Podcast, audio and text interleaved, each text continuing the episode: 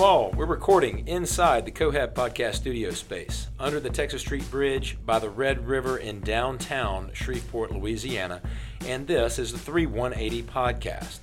What is going on in the three one eight? What is our current identity? Shreveporters can make this place into the city we want it to be. It's time for Shreveport to make a one eighty. Every Thursday we are having conversations about doing just that.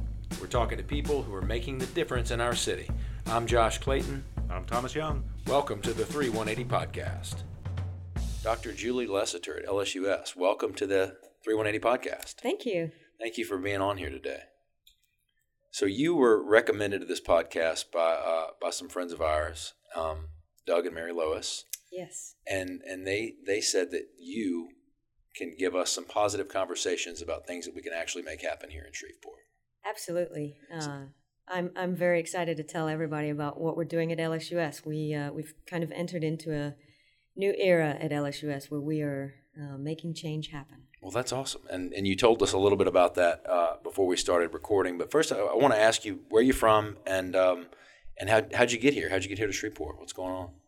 Well, I originally came to the United States. I'm from England and uh, came to the U S in nineteen ninety-four.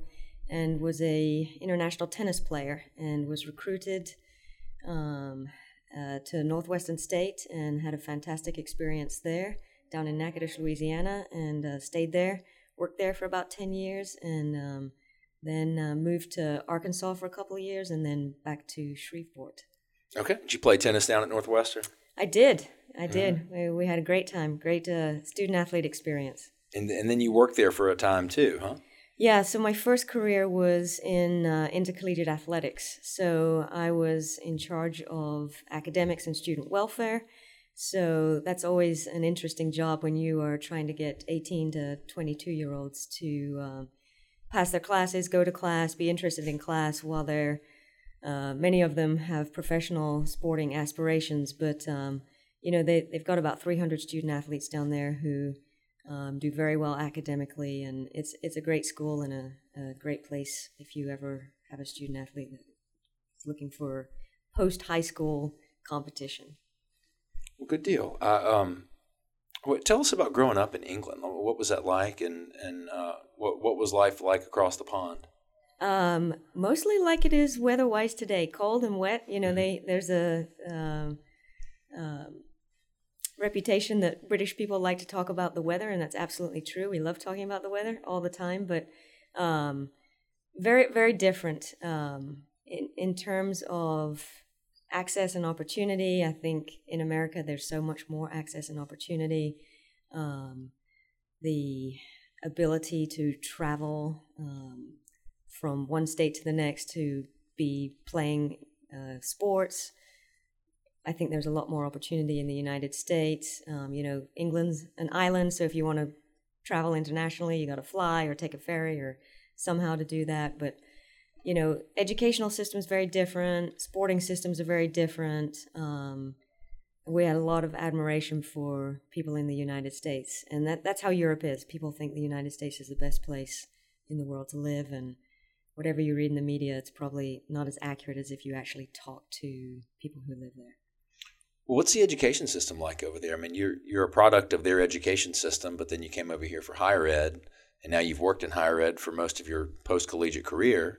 So what what's it like in, in kindergarten? I mean, did you go to private school, public school? Is there like neighborhood school? Yeah, so actually public school is private there. It's very confusing. So we'll keep it in American terms. So went to public school. Um, so you go to uh, school from five to eleven. That's called primary school.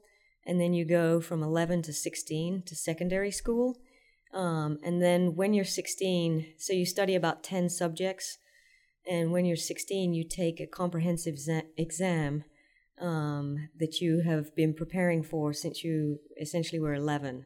So five years of education, and at the end of it, you take a comprehensive exam and um, you make an A, B, C, D, or F. And then you're let go. There's no high school graduation per se. There's no walking across the stage or getting a diploma. You just either pass your classes or you don't. And so if you then want to go on to further your education, you, of course, have to pass uh, with good grades, Then you would do additional two years where you'd study two or three subjects. And then when you go to university, you'd study one subject. So it's very different than the higher ed model here where you come in, you do four years, uh, you, you graduate at eighteen, then you go to college and do four years. And that general education piece um, is is not um, done at, the, at like a British university. So if you were going to a British university to study history, you would only study history. You wouldn't do that gen ed piece as well. But I think for me, the biggest ch- difference, the first time I ever took a multiple choice test was when I took an S A T. And uh, I'd never seen one before, and I was really confused. I'm like, what What do they want me to do? Like, bubble in something? Like, I, I don't know how this works. Um, so what we're taught to do perhaps more is um, short essay, like explain how something works. So I think there's a lot more critical thinking that goes in instead of just rote memorization of, all right, ha- what was the date of, you know, when did Columbus um, come to the, or discover the United States? The Americas. And so, you know, it, it's more of an application of knowledge perhaps than a memorization of what things occurred and when they occurred. So, you know, it's been kind of interesting to compare the two um, educational systems. Well, what, okay, so what, what five subject, subjects did you study between eleven and sixteen?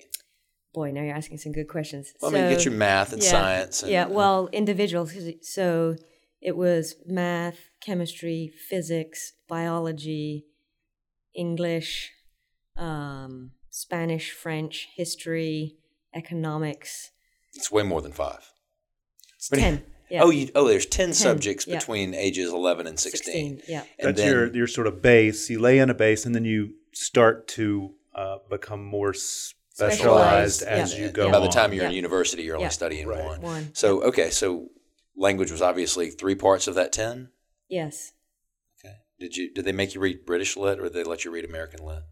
Um, mostly we did uh, British Lit. Okay. I can, I'm embarrassed to say that my American history uh, was probably three weeks of the entire five years. So when I sat for the um, citizen exam, um, I really had to study up on American history because there was a lot of questions. They, there's a hundred standard questions, and they ask you like three or four, but they won't tell you which ones. But they, there is also uh, it's the length of time that you're covering in American history is is much shorter, very yeah. short compared to uh, any European history. Absolutely. So like yeah. when we go to study European history, it's like, oh, you could, you know, all this stuff over here, but the whole time through primary school we get taught the same nine, maybe factual, maybe not stories, um, you know, about Columbus or each one of those things. It's interesting. Uh, and about the redcoats. Right. Yeah. Maybe that's why they didn't teach you much American Lit. They didn't want right. to tell you how awesome we are over all, here. All I've got to say is the biggest mistake y'all ever made was throwing that tea in the ocean, right? Because now you drink cold tea, and being the British person that I am, I'm still drinking hot tea with milk and sugar. And can you teach a class on, on how to make good how tea? To make good tea? Because I think it's a very uh, specific skill that, that it's not hard to learn, but you have to you have to learn it and then you have to practice it. Yes, the key is to put the milk in first. Mm-hmm. That's all I'm going to say. Got to put the milk in first, otherwise you've just failed at the first step. Do you warm the milk? No. You cold milk? Yes. Doesn't it make the hot tea cold? No. Hmm. Definitely going to have Josh in a class, right? Yeah, yeah. He's gotta go. I'll, yeah, I'll, be, I'll have to drink a lot of coffee okay. before I go to the tea class and learn how to make the tea. Um, okay, so you go through um, – you, you mentioned earlier your high school, which was sixteen, seventeen, eighteen, you primarily played tennis. Yes. We had some schools like that here in Shreveport and around Louisiana where you played football for like an entire year between middle school and high school. So did you take any subjects in, in those teenage years, or did you – Well, I mean, what did you do in high school besides play tennis, or what in what we would call your seventeen-year-old, eighteen-year-old, you guys call high school after you get out of secondary? Mm-hmm. So, so in England, you go to high school from eleven to sixteen, and oh, then the, you would do A levels, what they call A levels, seventeen and eighteen. So I knew that if I wanted to come to America after uh, high school, that was the only qualifications I would need. What I had done by the time I was sixteen. So I took a couple of years and um, played tennis on the I T F tour, and um, was traveling around Europe trying to uh, increase my ranking. Didn't do as well as I wanted to do. So then decided, uh, you know, I can keep trying to do this, or I can go to the United States, be a freshman at eighteen with uh, everyone else who's going at eighteen. And so that's what I, I did. So I actually, what our educational system at sixteen is the equivalent of your eighteen. You already had algebra and geometry and all that sort of stuff by the time you're sixteen. Yeah, and the funny thing is we don't break it down like that. We just call it math. And uh-huh. so I didn't know that I was learning algebra per se, or geometry, or trigonometry. It's all under the umbrella of math. Okay. Um, but yeah, um, we learned we had learned calculus, all of that. By the time you're sixteen. Yeah. Yeah, it also it seems like you, what you were saying is like, and then you take a comprehensive, and if you didn't get it, then yeah, okay, go yeah. like work at a factory. Yes. Go go yeah. get here are the jobs you can get if you yes. didn't do good in math. If you did okay yeah. in math, you you can either go on or you can yeah. study yeah. math. Yeah. Now now here's a huge difference too. So, um, in America you get like a three month summer break. Mm-hmm. We got six weeks, mm-hmm. and so then we'd also go from school from like seven thirty to four o'clock every day. And so, um, it, it, yeah, it's very different. seven thirty a.m. to four p.m. daily from the time you're five till the time you're sixteen. Yes. Okay. So, um, all right. So what's the literacy rate like in, in England? I mean, is it much higher than the U S? Is it? I w- that's a great question. I, I have no idea. Do you feel like the education system is, you're better prepared at the age of sixteen than a lot of the U S kids are at eighteen? I mean, I don't know. Yeah. I, yes, I, you are. Okay. Because yeah. most of like what you're saying is you, you go seven to, to four or whatever. And that was my biggest thing was like, wait, we're sitting here from seven to three. If, like f- from sixteen, though you're what, like a junior maybe at sixteen, sophomore, sophomore junior. Yeah. Okay. So you still have two more years and, and you're breaking down, okay, this year I'm going to learn trigonometry. Whereas you at sixteen already know all of that and can then continue to study or Go, go do something. Yeah, that's be an that apprentice was, or get yeah. a job. Or yeah. I think I think I'm sure you were a good student, and you did well. Maybe I was a fair student. Fair student, but I mean, like, th- does that education system leave a lot of kids behind if they can't keep up? Or I mean, I, I'm just I don't know. In in the United States, I, I feel like it seems it, like a less um, babying system. There's not as much, like if you can't do it, great, find something else. Like there's a lot of people here, not a lot of space. We got a lot of stuff to do. Uh, it's, I think, uh, yeah, I mean, it, English, uh, like people have, they just have a different, like outlook. you're, you, yeah, there's like a proper, like, here's what you're going to do. You're going to go to school and you're yeah. either going to do good or you're not. There's no like, we're going right. to keep you like, yeah. If you don't do well, here's some apprenticeship tracks. Like right. you could be an electrician, welder, you know. It, I think, so, so I have this analogy that nowadays the bachelor's degree is the equivalent of the high school degree and the master's degree is the old bachelor's degree. So, you know, if, if you're looking to move up in, in any kind of job field, I think that, it, and you're twenty-one, twenty-two, twenty-three years old, you have to get that master's degree now. Um, because that's what people are looking for when they're hiring. But, um, you know, there, there's also multiple other options for people that don't like school. And I don't know that we're telling enough sixteen, seventeen, eighteen-year-olds in the United States that perhaps it's okay not to go to college. There mm-hmm. are other options for you as well. And so as someone who works in higher education, maybe that sounds um, like contrary to what I promote every day. But, you know, I, I I truly believe that everyone deserves the opportunity and the access to higher ed, but for some, but it's not for everyone. And mm-hmm. so, you know, maybe you go and be an electrician, and then maybe your maturity level's higher later on in life, and that's when you come back and you get your degree, and then you run a company that's filled with electricians. Yeah. You know, I think everyone finds their time at the at their right time. Yeah. Um, we just try to push everybody into. Um, or pigeonhole them into, well, here's what you should do, um, kind of process. So w- when you got accepted into Northwestern, did you have to then sit for an S A T so they could get your S A T and call you good enough to get in? Or, or yeah, I had to do that first. Okay. Um, so, so for international students, they have to have um, the right S A T, A C T score um, an evaluation of their transcripts by an evaluating company. Um, and then um, if you're not native English speaker, a test of English as a foreign language, TOEFL. Um, so so once once you met all the requirements, then yeah, it's pretty smooth sailing okay. to get a visa. So what did you get a degree in from Northwestern?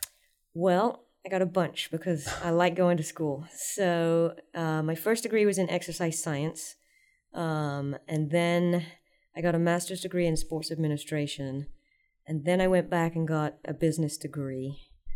Um, then I went to Arkansas State and got a master's, an M B A, and then I got a doctorate degree from Lamar.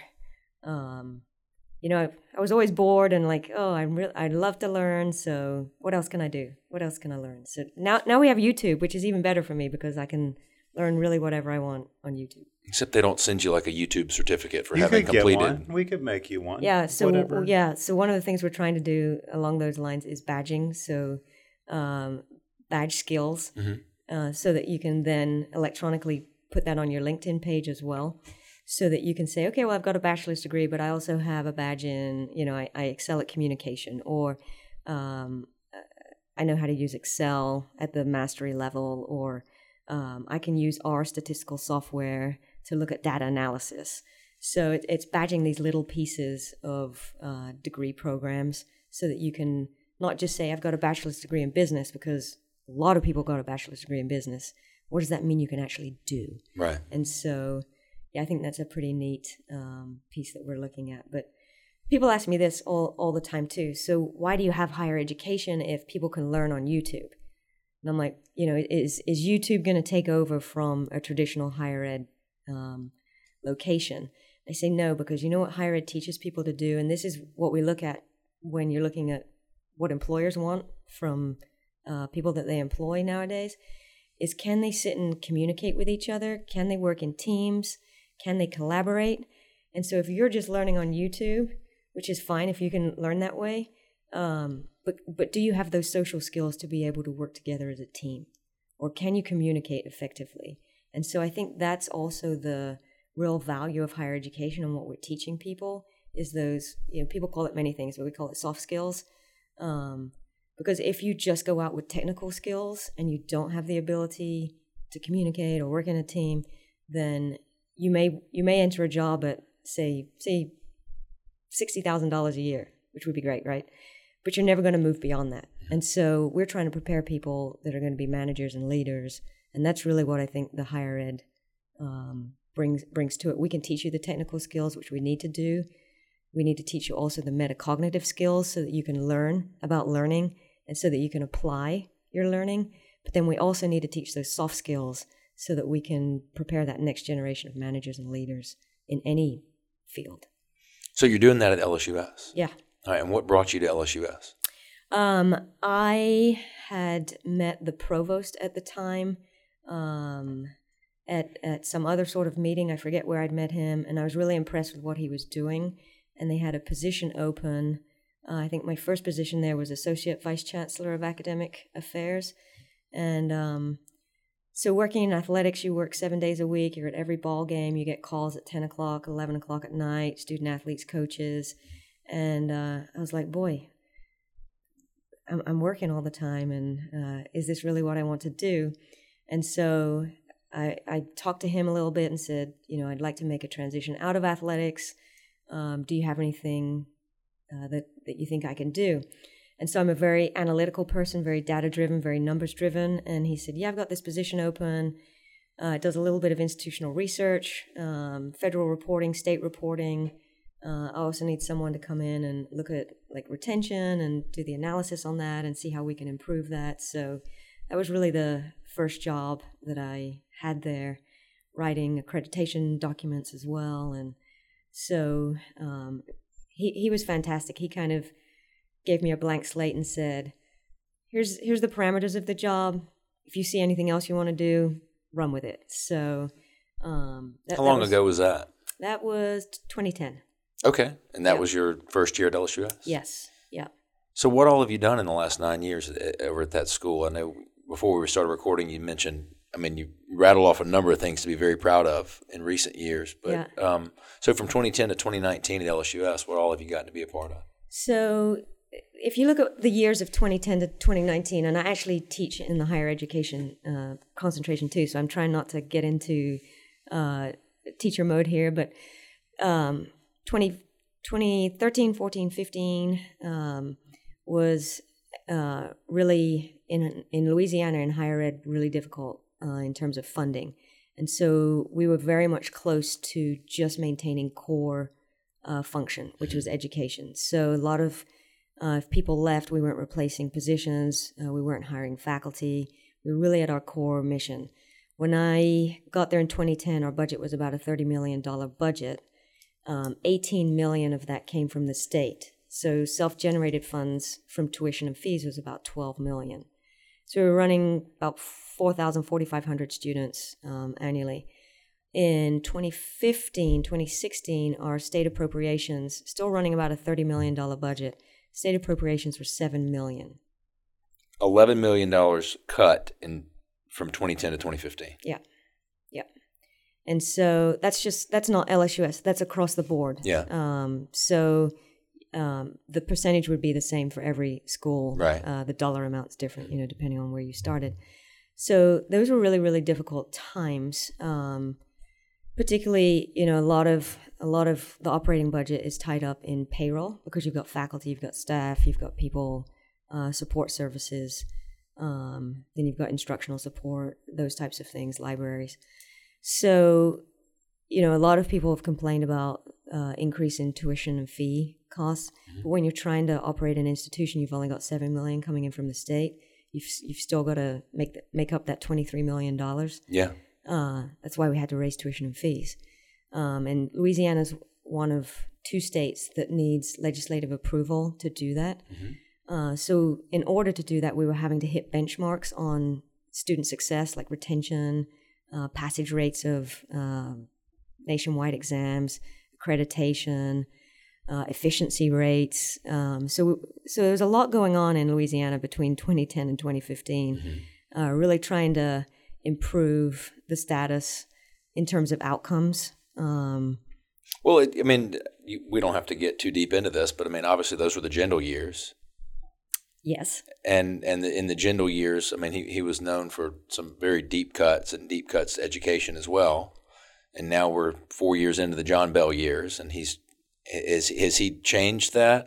Uh, has he changed that trajectory in a positive way? According to the T V, no, he has not ever. Well, it was a huge lie. I'm well, just telling I mean, you what I saw on T V yesterday has to be the truth. Well, I yeah. said cynically. So this, yes, this is what we're trying to teach our students as well, right? How to. And whether or not that's fake news, that's not for me to comment on, but how, how to uh, take information, information literacy, we call it digital literacy as well, and what's true and what's not true. And so do you believe everything that you see on social media? Do you believe everything you see on the T V? But um, so I will say that under John Bel Edwards, our funding has stabilized. Okay. And that for us is really uh, beneficial. So actually the provost, um, who was then interim chancellor, um, when probably in twenty thirteen, twenty fourteen, made strategic investment with a company um, to the, an outside company that helps us with recruitment, um, online marketing, um, and an investment in online academic programs. And so right now from, you know, our enrollment was about forty-five hundred. That was traditionally where we were. We were down to about four thousand in twenty fifteen. Okay. And as of fall twenty nineteen, we're at eight thousand five hundred seventy-two. Wow. So I had no idea. So you yeah, guys... We've almost doubled our enrollment. Is that, is, does that fall along that line of, of uh, local student with uh, online student? Does it... Yeah. So our, so this year, we've actually had a huge turnaround in our face-to-face undergraduate enrollment. This has been the first year, and we've made some really positive impacts on... A, how we recruit, B, how we've streamlined the process, um, our scholarship packaging, um, information, like how we tell our story. Um, but a lot of that also is uh, through strategically positioning online academic programs. And, you know, we we have really quality um, programs that are offered at a price that is uh, affordable to people. So again, you're looking at opportunity and access. So you have it in a modality where working professionals trying to get their master's degrees. Um, so they work all day long. So can they be expected to come physically uh, to a location? Well, I, I'll tell you as a personally, that that's not feasible for, for me. That's not feasible for parents who are trying to get with their kids. Um, so online opens up a lot of opportunity. And then uh, when you're when you're looking at the price point that we're offering uh, these academic programs at, it's we're also looking at access. So in those programs, I understand just from like speaking with Doug uh, White, he he he's like, you know, if you think you might want to get a master's, just take here's the courses that we're going to teach for the master's. You can take a couple of those. You decide you don't want to do it. You're not.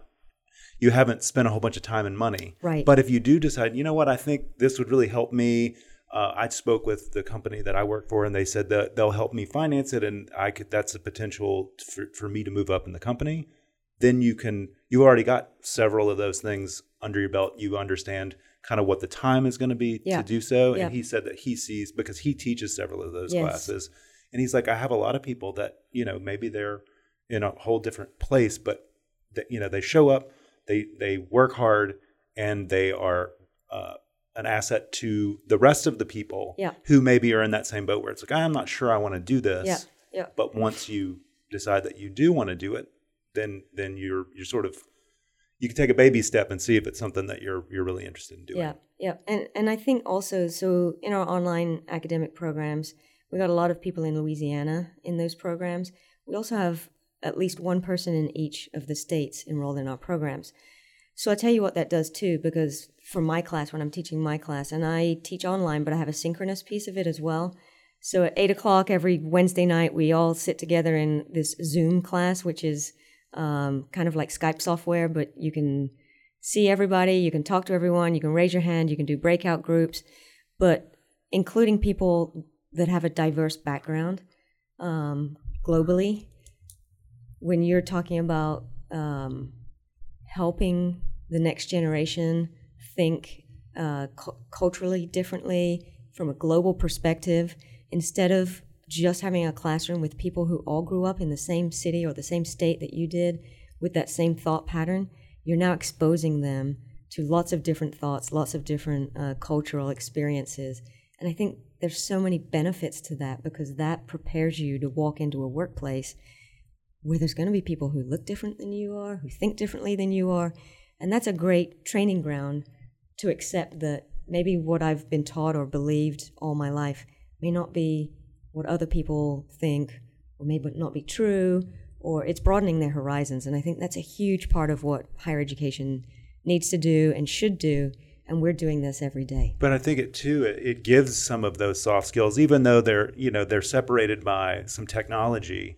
It's still, you know, if you can break out with, uh, you know, several other students to, to work on something, then you still have to, you have to talk to them, you know. Yeah. And even if you're talking to a screen, you're right, talking yeah. to a but, screen yeah. with but, four faces on it. Yeah. Right. But yeah. with uh, someone who has grown up and is going to college now, they've probably always interfaced with a screen. Absolutely. So. Absolutely. We, yeah. We talk about all the time from a pedagogical standpoint, how do you meet the student where they are, because this generation doesn't know or has, has never had experience without an iPhone or without that ability. So I always talk to them about the rotary phone, like, you know, when you, you've dialed eight numbers and then you do the ninth one wrong and you're like, oh my gosh, got to start over. Or, um, you know, how did, I always ask this question, how did, uh, how did we know when the trains were going to leave in France uh, when we showed up? I think you just showed up and sat around and waited a lot more, right? But you didn't have an iPhone to play on, so did you bring a book and read it? Or yeah, or you talk to people, people or, or yeah. they're like, and that's yeah. also You're like there France. Used to be magazine stands yeah. and newspapers, yeah. like, and all of that stuff was a lot less, you know, a lot people less people were looking at their hand. Yeah. Um, during that time. Yeah, absolutely. So. And you built soft skills from the time you were a kid because you learned how to interact with people yeah, and ask them to. When the train's coming. Yeah, you right. had to. Yeah, right. absolutely. Well, let's bring the, I mean, you guys have over eight thousand people enrolled. Is that part-time, full-time? Does that encompass the entire gamut of enrollment? Yes, yes, that's everyone, undergraduate, graduate, um, So that, I think that's something we're really proud of too. Because so how, did, how did you guys get there? Like, how? You know, tell us what what L S U S is doing um, to attract that many students. So I, th- I think when you look at the L S U brand, first of all, uh, that attracts students. There's only two uh, institutions in the entire nation that are n- known by their acronym. So that's U C L A and L S U, and so that brand sells very well. Um, and then when you look at, it's an online Uh, program. We have a really strong online M B A that's ranked very high. We have strong online education, master's uh, ed- education curriculum instruction, uh, nonprofit, uh, master's in health administration. So we have some really strong programs. Um, and then looking at the modality of uh, online learning, and we, we do this in compressed sessions of seven week, so you can step in and step out. So if you've got life gets in the way, like you were saying, uh, and you need to take a break, Uh, it's pretty easy to come and go. Um, and then also at the price point, uh, so a, a degree, a master's degree, any one of those will run you from about ten thousand dollars to about twelve thousand dollars, which is affordable for people when you're looking at, um, you know, other competitors around the nation that, you know, anywhere from thirty thousand dollars on upwards. Yeah. So, what's your executive M B A program? Like, if you wanted to jump in on that, how much would it cost so, start to finish? So we don't have an executive M- MBA program anymore. We do everything online. But um, if you look around at an executive uh, E M B A programs, they're usually running again from like twenty-five thousand dollars to thirty thousand dollars. Oh, yeah. And more. Yeah. Yeah. And and you guys can afford, you can provide that for twelve, you said? twelve thousand dollars, yeah. That's fantastic. What else are you proud of that's going on at L S U? So when you've, when you've got enrollment at eighty-five hundred students, you know, we've taken a lot of the tuition dollars and we're trying to build out um, more active learning spaces, um, putting technology into the classroom. Uh, what we're really trying to do is prepare this next generation for um, to make themselves the best that they can be for their careers.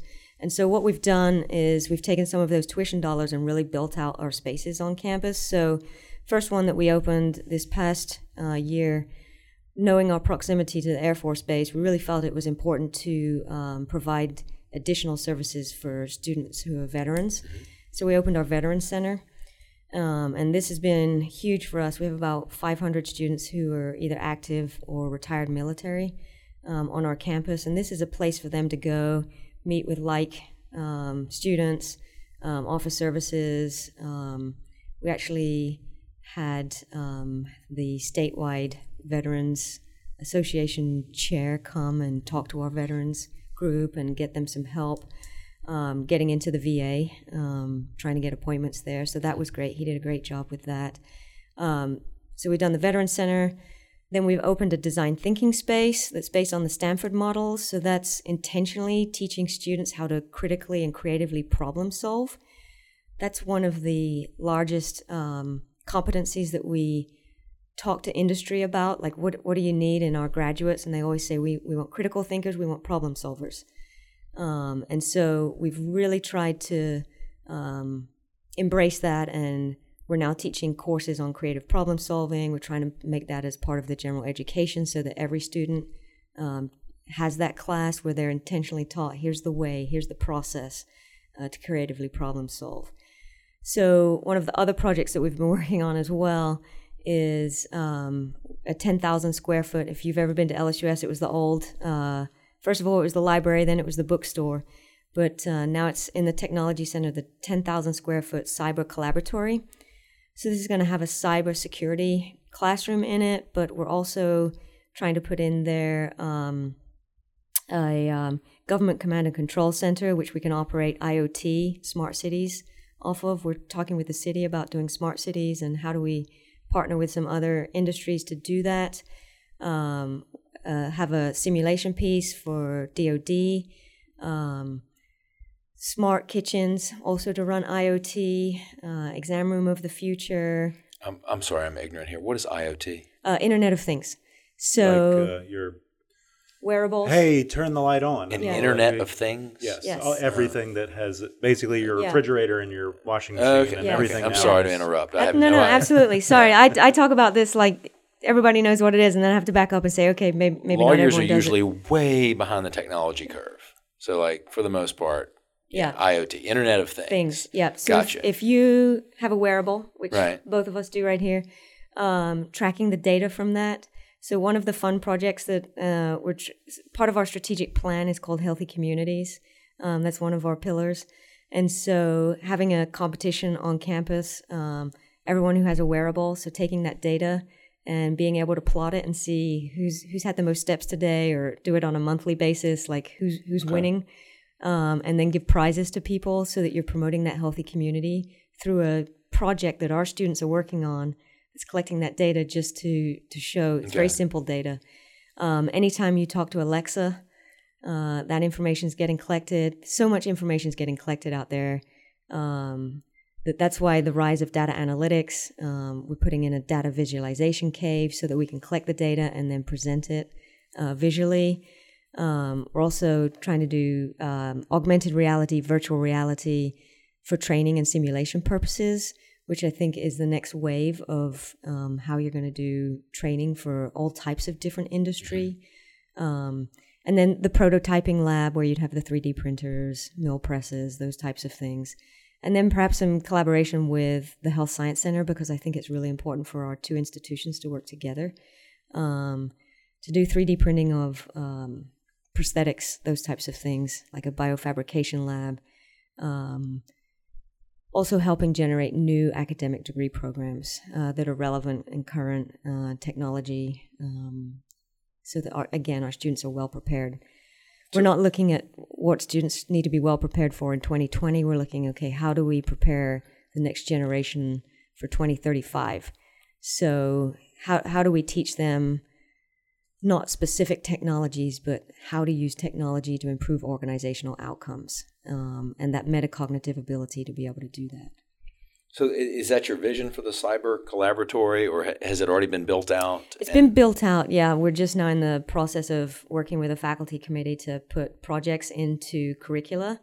Um, so this is the really exciting piece. Um, so taking technology and putting that into humanities programs, mm-hmm. not just into the, the traditional science programs. So how do you um, how do you, how do you do that, right? So can you imagine if you walk into this visualization cave and some of our computer science students have programmed it with the help of the digital arts students, that you are now walking through Tutankhamun's uh, tomb. Mm-hmm. And so instead of seeing that on a two D page, you're actually immersed in this vision. And so it, it's bringing history or bringing the humanities to life. Um So we're doing this, uh, we, we L S U S has just uh, worked with um, uh, the Colonial Dames. Um, they've gifted us the Spring Street Museum. Mm-hmm. And so how do you take the history of Shreveport and bring that alive so that you're then then can bring K, to, K through twelve in and give them that experience? So it teaches our students how to use emergent technology to do that, but it also then helps teach that next generation, not just the technology, but the history. Um, so we're really excited about those types of things. I'm going to back up real quick. Yes. You now L S U S now owns the Spring Street Museum? Yes. Congratulations on Thank your you. downtown presence. What's yes. the plan for that? Absolutely. So, or can you reveal the plan for yeah, that? Yeah, I, I can absolutely do that. So okay. on our campus, we have the Pioneer Heritage Center uh-huh, as well. Sure. So how? So we're talking about packaging it all together um, for a cultural trail, so that we can uh, then work with the Multicultural Center as well and partner with um, SUSLA, who have some of the original shotgun houses mm-hmm. um, in Shreveport, so that you can teach that history um, to students, have them go Pioneer Heritage, um, Spring Street Museum, um, Multicultural Center, so that, so that you're giving them that whole entire perspective of this is what Shreveport was like, this is your history. Um, and then for people who come to Shreveport as well, who maybe don't know, like you have a lot of people from out of state come to the casinos that are also looking for other things to do. Mm-hmm. When you look at who's actually visited Spring Street Museum, it's the K twelve population, and then people who just were downtown and stopped in because they were at the casino. A lot of people come through our town, and I don't think a lot of the locals give respect to that. There, people come to Shreveport for all sorts of things, including casinos, softball tournaments, bass fishing tournaments. Absolutely. And the thing that they came for only occupies a day or two of a four-day trip. what and, and they're looking for cool things to do. And yeah. we have plenty of them. We just need yep. to do a very good job of um, or a better job of, of letting folks know right. about them. Marketing them. Yeah, working with the Tourism Bureau to be mm-hmm. able to do that. So well, that's awesome. I'm looking forward to what, what comes to fruition on the Spring Street Museum. Yeah. Yeah, it's going to be great. So what does this mean for the larger Shreveport? I mean, how many employees does L S U S employ? So right now we're probably about four hundred fifty um, people who work at L S U S on the payroll. Um, but I think what we're trying to do, and, and we just got uh, just a little bit over a million dollar grant, um, can't say who from yet, but that's about to be announced, um, to prepare that next generation for workforce. And so between the design thinking space, the collaboratory, uh, infusing what I call digital dexterity into academic programs, which is regardless of the academic program, we're teaching technology. Um, again, that's really easy to say how you do that in the sciences, how you do that in the humanities. I talk about all the time. Um, if you don't know how to run a social media analytics um, or a social media campaign and then look at the analytics mm-hmm. to see how successful that was, we failed our students in that respect. So putting technology in, how do you communicate innovatively? Doing podcasts, uh, um, short videos, Um, through data visualization. So that's the kind of technology you can use in those areas as well, so that any person that graduates from L S U S can walk into an organization and have the technical ability to make improvements to that organization um, or whatever through whatever uh, job field that they're in. And so I think that is helping provide that pipeline um, to be able to attract businesses to this region. But then I also think there's the ability for us through our creative problem solving, our design thinking space, and the collaboratory, which is like hands-on active learning, um, to be able to take students from all disciplines and get them working together to solve problems, um, to then be able to create small businesses mm-hmm. in a safe environment where they can fail fast, learn fast, scale fast, and then be able to take that um, out into industry, because I think the best way to grow Shreveport is through small business. If we can get lots of small businesses launched, um, then then we stand a much better chance of raising the profile of Shreveport. Are your are your students or your graduates sticking around Shreveport, or are they looking for greener pastures? You know, a lot of our students are. So what we found in recruitment is at the undergraduate level, um, about ninety-two percent of our students are from a seventy-mile radius. ninety-two percent of the students are within a sep- or from within a seventy-mile radius of Shreveport. Yes. Okay. Yeah, and so you're looking at students who choose to stay in Shreveport. Perhaps they're place-bound. Perhaps they. Um, we talk about the non the new non-traditional student who, eighteen, nineteen, twenty years old, maybe taking care of a parent, maybe has a job, um, that maybe has a child. And that they're then trying to get that education on top of that. So here's life. Now how do we do education? Um, and so they're going to stick around. They're going to be here in Shreveport. Mm. And so Pla- place-bound is like a euphemistic way of saying they're, for, for other reasons, maybe stuck here, and they, they're not going to be able to leave, even if they wanted to leave. Yeah. I mean, okay. I, I would put that in nicer terms. Yeah, they want sure, to, but, they want to be here. Well, yeah. Um, but but we, we talk to a lot of people, some on this podcast and some not, that, that That, oh, I got back to Shreveport and got stuck here, or didn't, or I would like to leave but I can't. But um, we, you know, we try to talk to people that say it's a pretty good, pretty good life. I mean, you yeah. can kind of do whatever you want if you if you can figure out a way to make a living here. Yeah, you can live cheaply and, and, and open your own business here. Yeah, and absolutely. You know, a handful of people, you can get a lot done. Yeah, I think I think the really attractive thing about Shreveport is there's a lot of opportunity. Mm-hmm. I think what we've got to do is tap into that opportunity yeah. and work together to be able to uh, solve the problems that we've got. And I, I think there's enough smart people in this town to be able to do that. Um, I think that, again, it goes back to communication. How do we all sit in a room and communicate and figure out how we uh, together can elevate that? You've got some really, really good uh, institutions of, of higher education. You've got Centenary, you've got B I P S I, you've got SUSLA, you've got L S U S. Um, and we're all working together to get programs um You know, two plus twos, um, collaborations. Um, you know, I, I think the higher ed field has started working much more closely together in the last probably four or five years. So I think that piece is done. I think um, I think if we can produce that next generation of small business owners, mm-hmm. then that will then build the economy here. Okay. And there's there, uh, I can't remember if we talked about this or not, but the how you collaborate. There are, there are entities in town that are, uh, you know, angel funds and, and startup prizes and all of those things. Do you, you guys work with them, uh, or is there a, a, a way to connect all those pieces? Is that yeah? yeah I mean, you, if yeah. you've got some, if you've got some, for lack of a better term, well, students, not kids, but so you got some students that are working in the in the design space and the cyber collaboratory, and they come up with some ideas. Is, is there a pathway for uh, possible funding? Is there a pathway to get into, you know, kind of like we're sitting in Cohab right now, but there's also E A P, the you know where they help they help good ideas turn into these small businesses that, as you say, can can bring yeah. Shreveport forward. A- absolutely. Yeah. Um, and so what we're also looking at in the collaboratory, so there's three prongs to it. It's the K twelve piece where we work with K twelve to help um, do summer camps to get uh, make sure they're still involved in STEM throughout the summer, and then training the trainers, so teacher training on the latest emergent tech.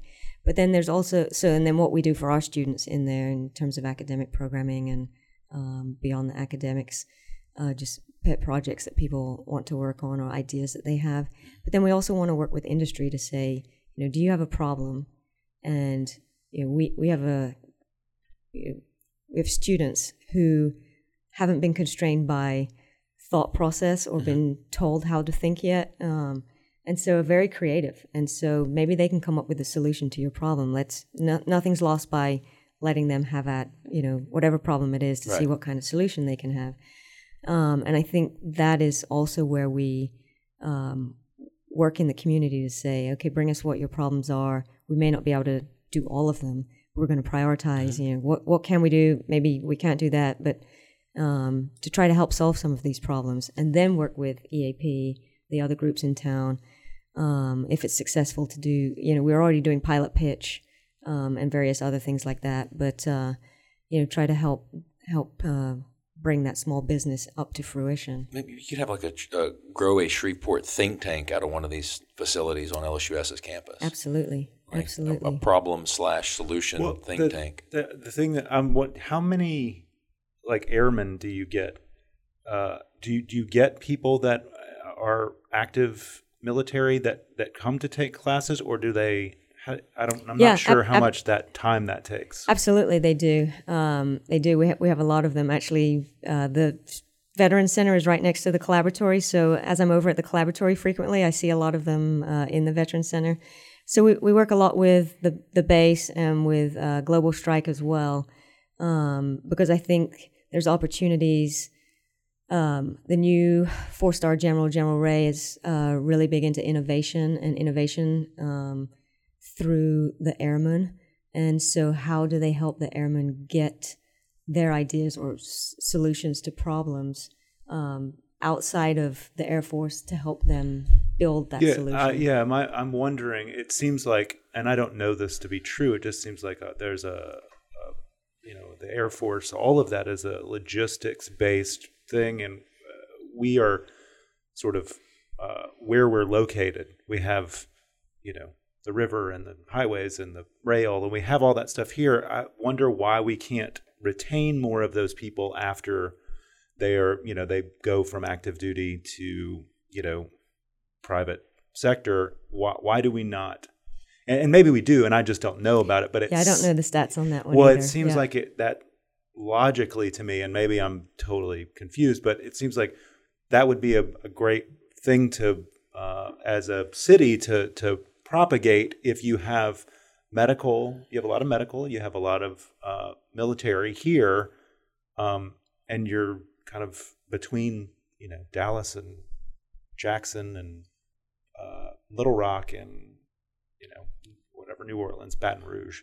Like, you're right there, like moving all those parts around, and, and uh, like I, I am certain that there's a data science piece of logistics that's like, oh man, if you can figure this out, that saves X amount on the in, this end of that. We would love to have that service because our job is moving this widget from here to there yeah. for this person, and they need us to do it at this price point. Yeah. So I just I always wonder like how to figure, that's one of those things, like conversations I'll have with like Doug, because Doug's a very, he's a data person. He he can very quickly like, nope, that's wrong because this, that, you know, like he could point me in a direction that's, that's interesting. Um, yeah. But, but I've wondered why, like, how how do we find that out? I'm, well, I mean, are there, you mentioned that people with Pell Grants get free tuition in L S U S now? Yes, incoming freshmen. So again, I may have said it once, twice. If I say it three times, I think it's really important. That's what I always tell my students in class. If I've said this three times, it's really important. So our mission is to increase access and opportunity for people, um, particularly in this region. And so a lot of people or, or high school students um, can often think that higher education is it's too costly. It's out of the spectrum for them. Um, and so we're really trying to encourage people that, no, it's not. Like if you are on a Pell Grant, Um, you know, what we'll do is take your Pell Grant, the TOPS, any institutional aid, and if there's if you owe any tuition after that, we'll we'll cover the rest of it. What are, are similar efforts being directed towards folks that are exiting Barksdale? Uh, maybe, you know, you mentioned that they, they're trained, they're trained up on logistics throughout their training in the yeah, Air yeah, Force, and that's and, just my like I don't really yeah, know. Like that just seems they, logically before like they go try to get their that. Masters in their hometown. Yeah, like while we still have them here, say, hey, just come across the river. Yeah, and you can use your G I Bill for this. Yeah, or, yeah, yeah, absolutely. And and I think making that intentional push to support veterans mm-hmm. has really had a big impact. Yeah, opening a veteran center and yeah. and that and I guess creating a little bit of outreach there could maybe increase enrollment from that, Absolutely. From that sector. Yeah. Well, so you guys are actively bringing folks in, especially in the last four years, you've doubled your enrollment. Um, a lot of the folks that graduate at L S U S are staying here. You're increasing opportunity and access to your students. Um, as a, a United States transplant and a Shreveporter of all things, what do you think this town can do better? Like the, the town as a whole. Like what do you think that we could do a better job of or our city government could do a better job of to make the quality of life better and to make people not want to leave? Yeah, I mean, I think, boy, I could probably talk on many different areas, but I think um, quality of life um, to me too is really important. So um, the city has done a good job lately of putting in bike lanes mm-hmm. um, because when you're looking at young people, if that's who you're trying to attract, they're looking at not just you know, how much does it cost for an apartment? But they're looking at what are the other things um, I, I can do there. And, and they're very socially engaged. Um, they they want to be involved. They like the outdoors and activities. So bike lanes, uh, redoing of the Clydefend pathway would be superb. Um, there's a lot of people in this town who are into fitness, triathlons, running. I mean, there's a five K every weekend. Um, but promoting that, we I think there's a lot of really, really good things that happen in Shreveport that we don't tell people about. And we, so I think if I could encompass my hour long, here's what we could do into maybe two minutes. I think if we could start marketing um, and, and putting in positive P R about the great things that we do have in Shreveport, um, then I, you know, th- there's things to do downtown. We just opened a new park, um, I forget the name of it. Uh, Shreveport Common. There you go. Um, there's festivals. There's farmers markets. I mean, that sort of thing is what people are looking for in terms of quality of life. But if you're looking from the outside, we have never done a good marketing job of here's why it's cool to live in Shreveport. Um, I agree. We'll we'll leave it. We'll leave that question at that and move towards the positive. Or what are what are some of your favorite? I mean, you just mentioned some of the things you like about Shreveport. But what are your? Do you do triathlons? Um, I used to. I did an yeah, Ironman. Uh, yeah. Oh, I didn't do that. I did an Ironman and then went uh, out went out on top. What do you do after the Ironman, right? So, you quit triathlon. That's you just quit. After, quit. Yeah. No, I mean that's what one does after yeah. one does an Ironman. Yes. Or one I, should. Yes. I, I. It was an inaugural I have year. An Ironman watch. that, that counts. Yeah. Um, I still run a lot. I play tennis a lot. Um, but I, I think so. The great things about Shreveport is. I, And to me, you know, I left and went to Arkansas and then came back, is the people. Um, it's people genuinely care about you. Um, they're very warm and welcoming. Um, there's great restaurants. Uh, I, I don't profess to be a foodie in any way, shape, or form. Which ones do you like? Food's a common theme around here. We yeah, talk about I love Mexican food. And so, you know, favorites, Key Mexico, um, any of the new. We have the Taco Wars Festival at L S U, yeah, you do. Shreveport. Yeah. Boy, you talk about being surprised the first year when about nine thousand people showed up. in well, the rain. In the rain, yeah, yeah. We only thought about one thousand people would come. Gregory draws then, a crowd. Yes, yes.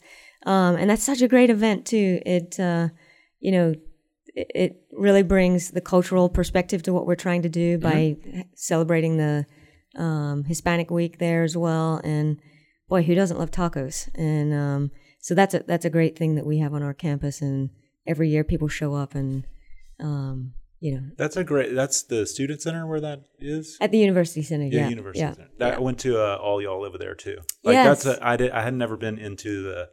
that theater part. Yeah. I had been for the tacos, but yeah. I, I hadn't gone to. So, yeah. so one cool. of the, one of the things we tried, we um, hired a director of event management probably three years ago now, maybe two years ago, because, uh, you know, how do you become relevant in Shreveport? And so you've got to bring people out to campus. And so we weren't really being warm and welcoming to campus, to to community people. So we hired a director of events management to try to get some events out on campus. And we have, we probably oversubscribed now. We have events out there almost every day. But so, for example, this week we had Shakespeare on the Steps. Um, so we brought in a Shakespeare acting group, and they did uh, midnight, uh, mid- midnight, Midsummer Night's Dream. Yeah. Thank you, thank you for helping me out there. Um, and uh, maybe Macbeth in the morning, and that in the afternoon, and it drew a great crowd. Um, We're doing a lot of things through our new curator, curator at the Knoll Collection. We, Thomas and I took a tour of that. Uh, a friend of ours invited us all out. Delton Smith organized yes. the group tour. Yeah. What's the curator's name? If, uh, it's uh, Doctor Mika Britz. Fascinating and super intelligent guy. Oh, yes. Well, and you can go, you can call over there and say, like, hey, I'd like to set up a tour. Set up a yeah, tour. Like, and it's, they it's have some super amazing. That is worth your time. Yeah. That's fantastic. Yes, they have yeah. an original, and I'm a big Winnie the Pooh fan, so they have this original Winnie the Pooh book, and they have way cooler stuff than that, but that's what I always show people. I'm like, you got to come see the Winnie the Pooh book. It's the best one out there. They, they so. have a signed copy of one of Einstein's books. That yeah. I mean, it, well, it's so cool. He he's a, he is a historian, and he's a big Napoleon, like Napoleon yes. is what his, his he studies. Yes, yes. So he he was up at um, an embassy in Washington D C uh, doing a presentation on that the other day. He's well, he is world renowned. We're so lucky to have him here at L S U yeah. Shreveport. Yeah, and he and he feels very lucky to be in that collection too. I mean, yes. he loves the collection, and you can tell he's passionate about it. Yeah. And, and he continues to curate more items for the collection that yes. Mister Knoll started. So yeah. that uh, that is a. I wanted to bring that up, and I'm glad you said it because yeah. that, that was a, a great afternoon. Um, we're coming up on time, so I'll ask you the standard questions, which is if you could send a text message out to everybody in Shreveport, what would you say to them? Boy, now you're putting me on the spot, but oh, I'm yeah. going to be creative here. Be creative. Um, well, I'm definitely going to plug L S U Shreveport because that's I, I truly believe in what we're doing and our mission. So I would say if I had if I had one text message, I would say come out to campus. It's not the campus of twenty ten. It's a new day. It's a new campus. It's a new vibe. Um, and we're just killing it. I think you are. I think I've been out there for the Knoll Collection Tour. I've been out there for an All Y'all event. Balloon Com- Rally. Yeah, the, commu- uh, the, the Community Renewal Organization has their uh, croquet tournament out there. Yes. And so I've gotten to use your campus for a number of things, not going to college there, but um, I, anyway, it's, it's a beautiful place. But you're, you're L S U alumni, so you can go like – you can go to the library. You can go. Really? All the, yeah, yeah. We'll we'll we'll work with you. We'll take you in okay. and do whatever I'll pull you need to do. Pull my old student I D, my old nineteen ninety-nine student I D out. Yeah. Um, who's my next podcast guest? Who do I need to have on this show?